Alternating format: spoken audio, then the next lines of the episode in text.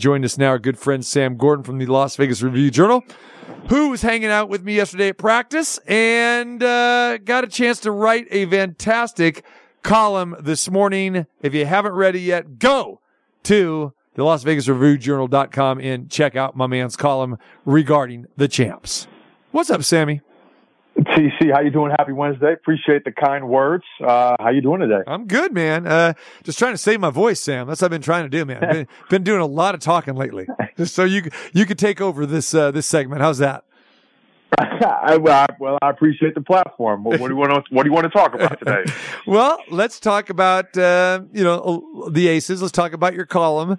I really thought when I was reading that this morning, I said, man, this is pretty much what I'm saying on a daily basis. The way you broke that down, talk about how well they're playing, that we're seeing history in front of our eyes.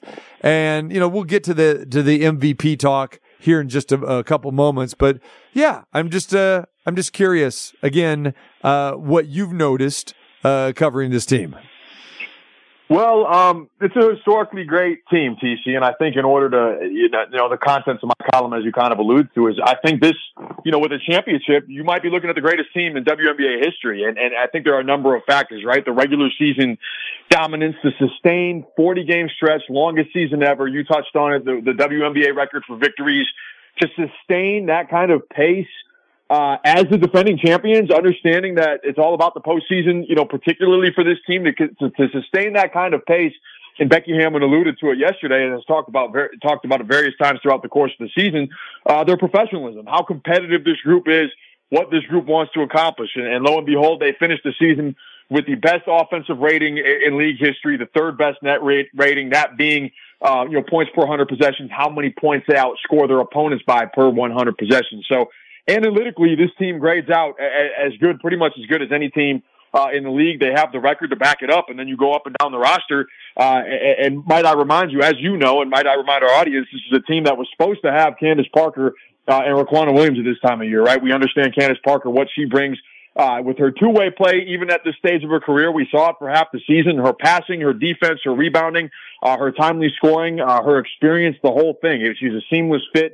Made the whole thing go, and then Raquana Williams, one of the best three-point shooters in the league, and the unsung hero of last year's postseason. That being said, without them for a majority of the season, sustained the pace that they kind of set with Parker in the lineup for the first half of the year, and then the talent on the roster, A'ja Wilson, best player in the world, an all-time great that we're seeing in real time do historic things.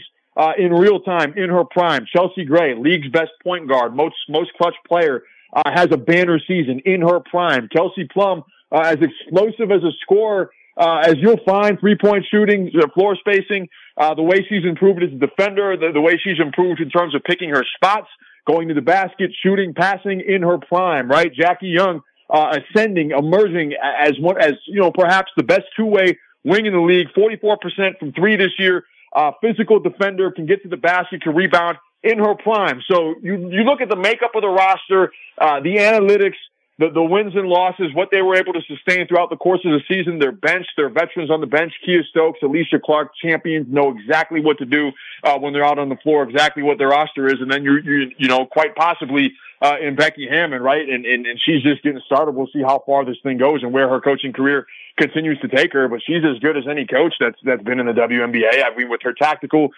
brilliance, her ability to adjust, and then her ability to relate to her players and just manage the course of the season, she did a masterful job. So, with all that being said, right, it's going to require a championship to validate this. That was the goal when the season started. But they're the favorites. They rightfully should be, despite their struggles with New York. Becky Hammond's been saving some of the adjustments and some strategies, some looks that she's had or that she knows she could go to during the regular season, save those for the postseason. And then as good of any coach in the W in terms of adjusting, right? When she was outcoached last year and it was only a couple times in the playoffs, always came back with a better game plan the second time around. That's part of it. So they're the favorites. They're ready to go. They're healthy. And like the column said, TC, I think that's what's on the line. Sure, a repeat championship is massive enough, but this is a team that was historically great all season, and I could put the finishing touches on that with a title. Without Candace Parker, okay? and Raquana Williams both. I mean, we know that it's postseason time, and the conventional wisdom says that this could come back and hurt the Aces. I know the Aces got a strong core four. I won't say a starting five, but they got the strong core four, as we know, with A'ja Wilson, Chelsea Gray, Jackie Young, and Kelsey Plum. Alysha Clark coming off the bench, and we're seeing more of her with that starting unit instead of Kiah Stokes, but it makes them very, very small. But again, the bench is very, very thin. Let me ask you, Sam, what do you think as far as how much not having, especially Candace Parker for this postseason is going to hurt the Aces, and eventually could that be, and the lack of bench that they have, just because of a numbers perspective, could that be the ultimate demise?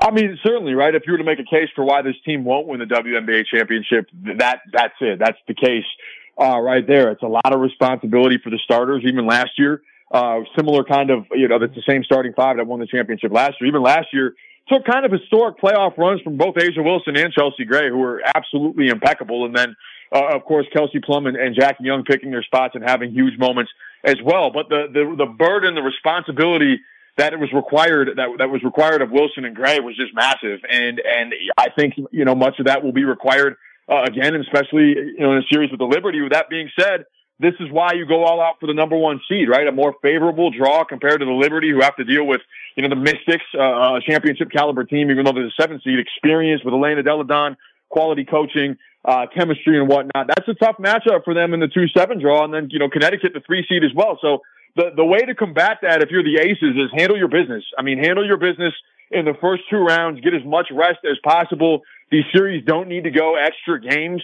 And that way, that would ensure that, all things considered, right, without Candace Parker, without, at least at this point, without Raquana Williams, that would ensure that they're going to be at least be as fresh as possible. But I think the big matchup to circle, TC, and it's not, I mean, it's no surprise. We've kind of been building to this all year. And of course, they have to go out and play the games, and both teams earn their way to the finals. But where it would come back to hurt the most is against the Liberty, because of their depth and because of their size. But even then, speaking to that matchup, in particular, again, Becky Hammon alluded to at practice or after practice yesterday, identifying some things during the regular season that maybe she can go to in the playoffs and hasn't gone to yet. So this is why they play the games. It will be, I think it will require another, massive effort and strong effort from the starters, particularly A'ja Wilson and Chelsea Gray, but they've proven that they can handle that. And again, part of handling your business during the regular season, I mean, record for 25-point victories and 20-point victories, is you get to save the starters a little bit. They get to rest in the fourth quarter. I think Becky Hammon did a masterful job of kind of managing the minutes as best she could, given the circumstances and the injuries she's dealing with. So to your point, to your question, yeah, that could. I mean, if there is a weakness the team has, little thin up front and not quite the depth, but rotations shorten in the postseason anyways. You want your best players playing a majority of the minutes, and because of how the regular season was managed and what we saw last season, have absolutely no doubt that the starting lineup, the 6 that generally play, are going to be ready to go, especially if they handle their business in their first couple series. And we have seen this, especially in basketball, whether it's at the NCAA tournament, or I'll say specifically in the NBA playoffs and the NBA finals, that is always, Sam, always seems like there is that unsung guy in it, or woman, and that comes off the bench. And it was Raquana Williams last year.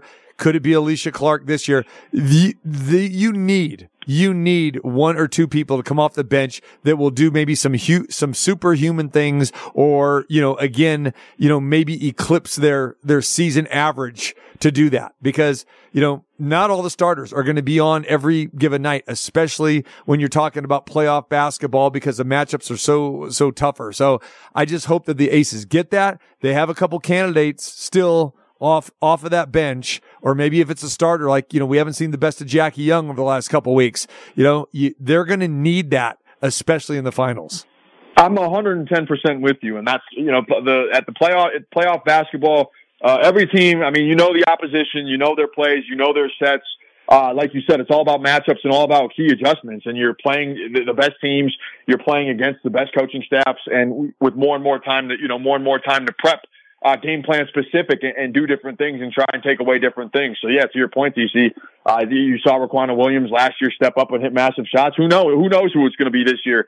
And is the starting lineup capable of carrying more than they did? So that's what we're going to find out. And that's why, that's why they play the games. But the Aces, because of that historic regular season, have ensured that they're going to have the quote unquote easiest route possible. The championship is going to come through Las Vegas. This has been a very, very, very difficult place to play for opposing teams, especially over the last couple of years. And it's as cliche as it may be, role players, reserves, tend to do better at home. So if there is a decisive fifth game in a particular series, be it the semifinals or the finals, the Aces know they have the luxury of, I think at this point, pretty clearly, right, the best crowd in the WNBA behind them, the best atmosphere in the WNBA behind them. And that was really, I think, reflected on Sunday when 17,000 people came out to T-Mobile Arena. So this is why you handle your business in the regular season. It's why it still mattered. And to Becky Hammon's point yesterday, speaks to the competitiveness, the professionalism, the cohesion, the mental toughness of the Aces to sustain that level of play throughout the course of the season when the seeding was so close with the Liberty and it came down to the final day. A couple bounces, the ball go differently. Maybe it's a different kind of situation, but the road to the WNBA championship will run through Las Vegas, and this is a tremendous home court advantage for the Aces. Certainly has been the last couple seasons. Sam Gordon joins us from the Las Vegas Review-Journal, and again, fine columnist that covers everything here in Las Vegas and specifically Aces. Sam has been there, like myself, from day one since the team relocated from San Antonio here in 2018. You mentioned the fans. You talked about the home court advantage. Let's get into this a little more, too. 17,406 Sunday afternoon. You get displaced out of your arena at Michelob Ultra Arena in Mandalay Bay because the Toyota convention is there. So you go to a bigger place, which is great because most teams, heck, I go back to a couple seasons ago when the Aces played Phoenix and the Mercury got displaced out of the, well, now it's called the Footprint Center, but before that I think is what the U.S. Airways Arena, because there was Disney on Ice. And we were forced to go over to Arizona State University played a much smaller venue, kind of a dilapidated venue, and usually don't get a chance to go to a bigger, shinier, newer building. And T-Mobile Arena welcomed the Aces with open arms, and it was fantastic that you almost had double the crowd that you would have at a game at Mandalay Bay. We'll see how that transpires tonight with the opening of the playoffs. But more importantly, Sam, and I still run into this out there, where there are still some fans that live here in Las Vegas that still may not have gone to a game, or they still really don't understand the WNBA, or even kind of, downplay it a little bit. Now, obviously myself and you as well, we're very close to this situation and we appreciate basketball, involved with the organization. And so it comes across a little bit skewed, especially, people probably hearing it from me. But I really want you to kind of just educate those people, because they're still out there, as that maybe still kind of turn their nose up at the product or really haven't given it a shot and still don't understand it because it is still out there. What do you say to these people to convince them, or at least put the light on this team and this league of, to give it a shot? Well, I think, at least with the Aces here in Vegas, right, TC? I mean, kind of like we just talked about, this is the best team ever. I mean, it quite potentially the best team ever, with some of the best players in the world in their respective prime, brilliant head coach that play an aesthetically pleasing style of basketball, very team-oriented, very unselfish, very fast-paced, lots of scoring. The crowd is super enthusiastic, and I think, generally speaking, that kind of the crowd, the atmosphere, like the energy, that makes the experience in so many ways. And it's a credit to, just so many different people involved with the organization, the support staff, front office staff, the in-game promotions, et cetera, marketing. Like the Aces games for fans and even for even me to a certain degree, TC, because of the music, the pace, just the energy in the arena. Like it's a real vibe. There's just a real energy, in the building and the in-game promotions, timeouts or whatever, et cetera, et cetera. There's a real understanding of how to make it a full 360-degree kind of global cohesive experience around excellent basketball, the best basketball players in the world. So, 17,000 strong, I mean, that's not a coincidence. It's a credit, again, to to so many of the individuals in the front office, but more importantly, to the team, to the Aces, to the players that have, ensured that this franchise is sustained championship level play and have brought their best every single night since moving here in 2018. So a lot goes into it, but the atmosphere itself is just electric. Whether it's a regular season game that the Aces are winning by 20 or 25, or 30 when it's not competitive, or if it's a playoff game, some of the games last season against the Seattle Storm and the Sun, where it comes right down to the wire. The crowd is engaged. The in-house DJ plays great music to keep the vibe fun and electric, and it's good, fast-paced, high-level basketball. It's the best basketball players in the world. It's the highest level execution, and with this team in particular, it's history in terms of a Hall of Famer on the sideline and Hall of Famers at the absolute peak of their powers, sharing the floor on a nightly basis. So I think from what we've seen, the crowd, the way that the brand has been built the last several years, and what we've seen last postseason, it's fair to only expect the energy to be at another level. I don't know how exactly you quantify it at this point, TC, because pretty much all the playoff games last year were sold out at Michelob Ultra Arena or packed or whatever, but the Aces have eclipsed their capacity, multiple times and set new arena records at Michelob Ultra. They set a franchise record at T-Mobile Arena the other night. So the fans are responding. I think the city is showing how much they appreciate it, and for those who haven't experienced it, it's definitely a fair price ticket, in part, one of the best tickets in town, in terms of bang for your buck. So, it's been, fascinating to see this thing grow, since 2018 when the Michelob Ultra Arena was empty, pretty much empty, on a nightly basis, 3,000-4,000 fans, and nobody knew who this team was. Now it's, perhaps the biggest brand in the WNBA, and with the playoffs being nationally televised, a great showcase for not only the franchise but for the fan base that they built in Las Vegas as well. Yep, record numbers from a TV perspective. Salary cap has increased. The television deal with ESPN and ABC, they are rolling right now. It's never been better in the WNBA. Final thing regarding the WNBA and the Aces, Sam, with you, is the MVP situation. Yep. Now, the Associated Press, the AP, announced yesterday that they gave the MVP to Breanna Stewart. A'ja Wilson got the Defensive Player of the Year award. But, again, the big honor is going to be when the WNBA hands out their postseason awards. The MVP will be announced 2.5 weeks from now. So Becky Hammon has come on and has banged the drum for A'ja Wilson. I have done it. Nikki Vargas came on a couple days ago and did the exact same thing. And then I'm not surprised that the AP said Breanna Stewart, but I think that the AP's little East Coast bias here. But for all the reasons that you had said earlier and what you wrote in your column, it really is a no-brainer, Sam, isn't it? That A'ja Wilson is the most valuable player and should be again. And what she means to this team and what she means to this league, she is the most valuable player who's doing it without a full roster and not a super team. And let's make that very clear. The Aces are not a super team. Okay. They didn't put this together through free agency, like the Liberty did, but playing 200 less minutes than Breanna Stewart. Your thoughts on MVP?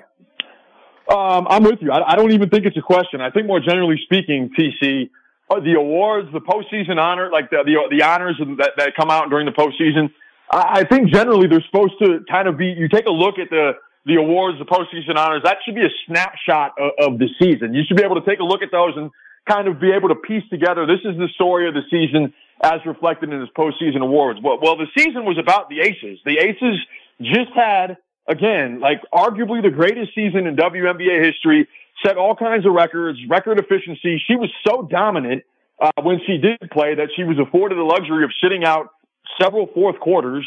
It was the MVP last season, increased her scoring average, increased her rebounding, increased her block shots, increased her field goal percentage, anchors the defense without, again, another rim protector on the roster, without Candace Parker, the best defense in the WNBA at that, as well as the best offense. She set the single-game record, or tied Liz Cambase's single-game record with 53 points. And again, to tell you a little bit about her character as a superstar, was totally content leaving statistics and production on the table by sitting out those fourth quarters, understanding what it meant for her teammates and then for her in the long run in terms of preserving her legs for the postseason as much as possible. So The Aces were the best team in the league, and she was, I think, far and away the best overall two-way player this season. Respect to Breanna Stewart, respect to Alyssa Thomas. Of course, I think shoo-ins for all WNBA first team, that they should both be unanimous and absolute strong cases. But their teams didn't accomplish anything historic.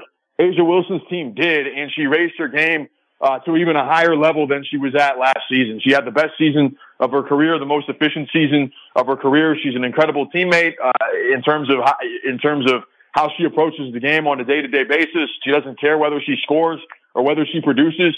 She simply produces at that level because that's what's often required for her teams to win and to dominate the way they did throughout the course of the season. So it'll be interesting to see what the vote is, TC, but I've said it on your show multiple times. She's the best player in the world.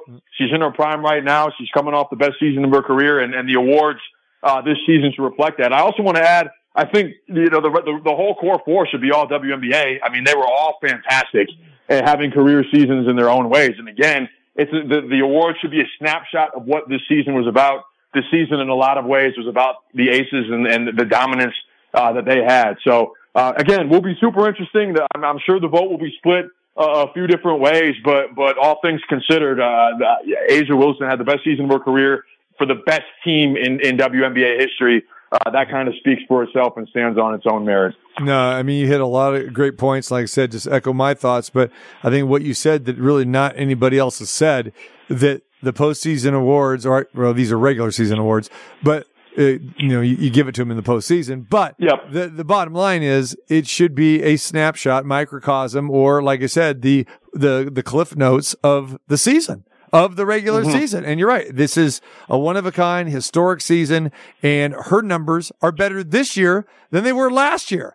And for the nonsense to say, well, Breanna Stewart leaves Seattle to go to New York, and then, they're the second best team. Okay, that's fine. She's had a great season, but you have to pick one. You got to pick one, an MVP. And to me, it is still clear cut that it is A'ja Wilson. She's on the best team. She's put up the better numbers from an efficiency rating standpoint. And again, she's done it with less time on the court. So yeah, I'm with you, man. And again, it seemed pretty simple, but then again, I don't know. When I look at like the AP thing, it's not that I don't respect that, but I mean, I kind of don't respect it, Sam. You know what I mean? I mean, are these people that are voting for the Associated Press? I mean, are they really watching these games?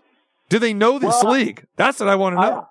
I think there's, I mean, and certainly A'ja Wilson, Breanna Stewart, right? The two best players in the world. Breanna Stewart has a pretty game. It's perimeter oriented. It's step back jumpers. It's three pointers. And A'ja Wilson's game is just more blue collar, run the floor, deep seal, layup, get to the face up, drive, two free throws, beat the opposing big down the floor in transition, things like that. So the glamour in terms of her production, it doesn't quite look the same as it does for Breanna Stewart. But statistically, I mean, there's no more efficient scorer in the league. When she's out there, she dominates. She dominates on the interior defensively. She dominates on the interior offensively. And she's selfless enough to understand when to defer to her teammates, be it in clutch spots and big spots, deferring to Chelsea Gray, or throughout the course of the game and picking her spots to have an impact as a scorer. So I think it's pretty clear-cut and dry, TC. Again, the Aces had the best season in WNBA history, arguably. And she was the driving force of that. You hear her teammates come out and say it over and over and over again, as great as they are. You think they're just making that up? Like, you think Becky Hammon's just making up that the whole system is able to go because of the way A'ja Wilson approaches it? Like, absolutely not. So, again, we'll be super curious to see what the vote looks like. I'm sure it'll be split three ways, but if she doesn't win it, that tells me that at this point it's just voter fatigue and looking for something new. The Liberty are every bit, from a talent perspective, as loaded as the Aces, with Courtney VanderSloot and Jonquel Jones and Sabrina Ionescu and Benaja Laney, and they also have a championship caliber coach in Sandy Brondello. So in terms of the supporting cast and whatnot, it's just a kind of a pick your preference, and I think it's clear that overall, again, I don't want to beat the horse to death, TC, but it's clear what A'ja meant to the Aces this season and how she was able to dominate on both ends of the floor, she should be rewarded accordingly. You got it. Sam Gordon, Las Vegas Review-Journal. Sam, let's leave on this. Raiders get ready to go to Buffalo after the win. Not overly impressive win against the Broncos. Missed extra point left on the table early on by the Broncos' Will Lutz, their kicker. 17-16, Garoppolo, 20 for 26, 200 yards, 2 touchdowns. Okay, fine. Denver really killed themselves. Botched onside kick to start the game. Again, penalties down the stretch for them. Josh Jacobs, not overly impressive. We didn't expect him to be, 19 carries, 48 yards. That's, 2.5 yards per carry. And then the penalties revisited the Raiders as well, too. 10 penalties in that game. Give me your thoughts on what you saw with the Raiders on Sunday against the Broncos, and now moving forward, going to Buffalo. Situational football, TC. That was not a perfect game by any means. You could make the case it wasn't even a good game. But when the Raiders absolutely had to be good, they were. And Jimmy Garoppolo is exactly as advertised. He's accurate. He's decisive. He's poised in the pocket. Didn't take a sack. That's a credit to the offensive line, but also, of course, a credit to him for understanding, how to maneuver the pocket, when to run, when to step up, et cetera, et cetera. Defensively, not anything to write home about until the fourth quarter when you had to get a goal line stop and then you had to force a 3-and-out. Well, they did that. And then most impressively, even more impressive, TC, in my opinion, than the go-ahead drive, where Jimmy Garoppolo found Jacoby Myers for the go-ahead touchdown, was his ability to run out the clock. The Raiders hadn't done that since at least 2000, run out the final 5 minutes of a game, according to data provided by Sport Radar. That is the hallmark of a professional win. When you can get the ball and you have a lead and the opposing team doesn't touch it. And it's hard to do and it's hard to execute. And the Raiders, who lost nine of their 11 losses last season, were by one score. So this is where they couldn't succeed last season. They sucked situationally last year. So far, they're 1-for-1. You clean up some of the penalties, help Max Crosby generate a little bit more of a pass rush, and Josh Jacobs has his legs back under him, then you can go in there and hang with Buffalo. I don't see why not. Josh Allen will give away the football, leads the league in turnovers since 2018, averaging 2 a game since the end of his last 19 games or something like that. He's there to make mistakes. He's also there to make big plays if you don't get pressure and you're not physical with him. So the Raiders are in a prime spot. The Bills coming off of a short week, an emotional loss in overtime. They kind of have to have this game. Certainly expect that they'll be at their best and sharper than they were at Monday, and it's fair to expect a better effort from Josh Allen. But I think the opportunities are going to be there. If the Raiders take care of the ball and clean up some of those penalties, get some more balance going with the running game, and keep Josh Allen stationed on the sideline, they're going to have an opportunity to win this game. If they revert to the team that they were last year, and we'll see what it looks like. One win is great, but it's only one win at this point. If they revert and struggle situationally again, and Jimmy Garoppolo is back there taking sacks and getting hit, and the run game doesn't get off the ground, then you can forget about it. But it feels, I don't want to overreact to one win, but it feels like a different team. Jimmy Garoppolo brings a different dynamic at quarterback. He brings different experience. He's been in different situations. He brings a different style of leadership, and that seems to really be resonating with this locker room as Josh McDaniels and Dave Ziegler try and carve out a culture in year two and try and establish some standards, certainly standards that they didn't meet last season. So it's a daunting task. It's going to be a raucous atmosphere. It always is in Buffalo, but all of a sudden this game a couple weeks ago went from one that didn't seem to have a lot of juice to it, to now it has a ton of juice to it for both sides, with the kind of being a must-win game for the Bills this early in the season, and a chance for the Raiders to really make a statement as they enter their home opener next week against Pittsburgh. So I'll be out there, TC, for the Review-Journal. Check my first time in Buffalo. Looking forward to it. Looking forward to a great atmosphere, and I think a real opportunity for the Raiders to catch a Buffalo team that struggled a little bit on Monday night. Good deal. All right, Sam. Well, hey, enjoy your trip to Buffalo. Have some good wings, man. The weather should be pretty good, too. You can actually have balmy temperatures in September in Buffalo, which is very, very rare. September's a nice month, actually, up there, I can tell you. I'm looking forward to it. We're good. We're catching it when it's still, relatively warm. I mean, you hear about the legendary snowstorms and whatnot, and who could forget, you know, the Monday night football game a couple years ago. So thankfully, that won't be us. Looking forward to a nice day. And again, my first time out there, I hear it's one of the best, most impassioned fan bases in the league. Looking forward to seeing that in person. Yeah, there you go. Just be careful out there if you're going to be going through the parking lot and the tailgate, Sam. That's some dangerous territory there, my friend. I mean, you're going to see some people that are going to be lathered up, if you know what I mean. Yeah, I there certainly will be. I'm going to try and get there plenty early. Hopefully I beat them to the punch. Yeah, number one, I remember the HBO Real Sports story. This was a long time ago where they went through all these different tailgates and they said most intoxicated fan bases, and by a wide margin, Buffalo was number one. Stay away from tables too. Yeah.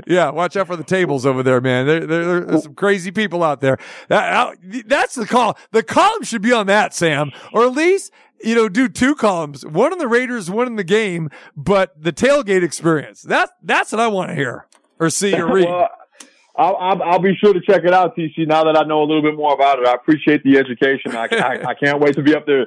Can't wait to be up there Sunday. I'll see you out at T-Mobile Arena tonight. Take care, brother. Appreciate you. Appreciate you having me. Take care. There he is, Sam Gordon, the Las Vegas Review-Journal. Sam, one of the finest columnists, and again, covers everything regarding here in Las Vegas.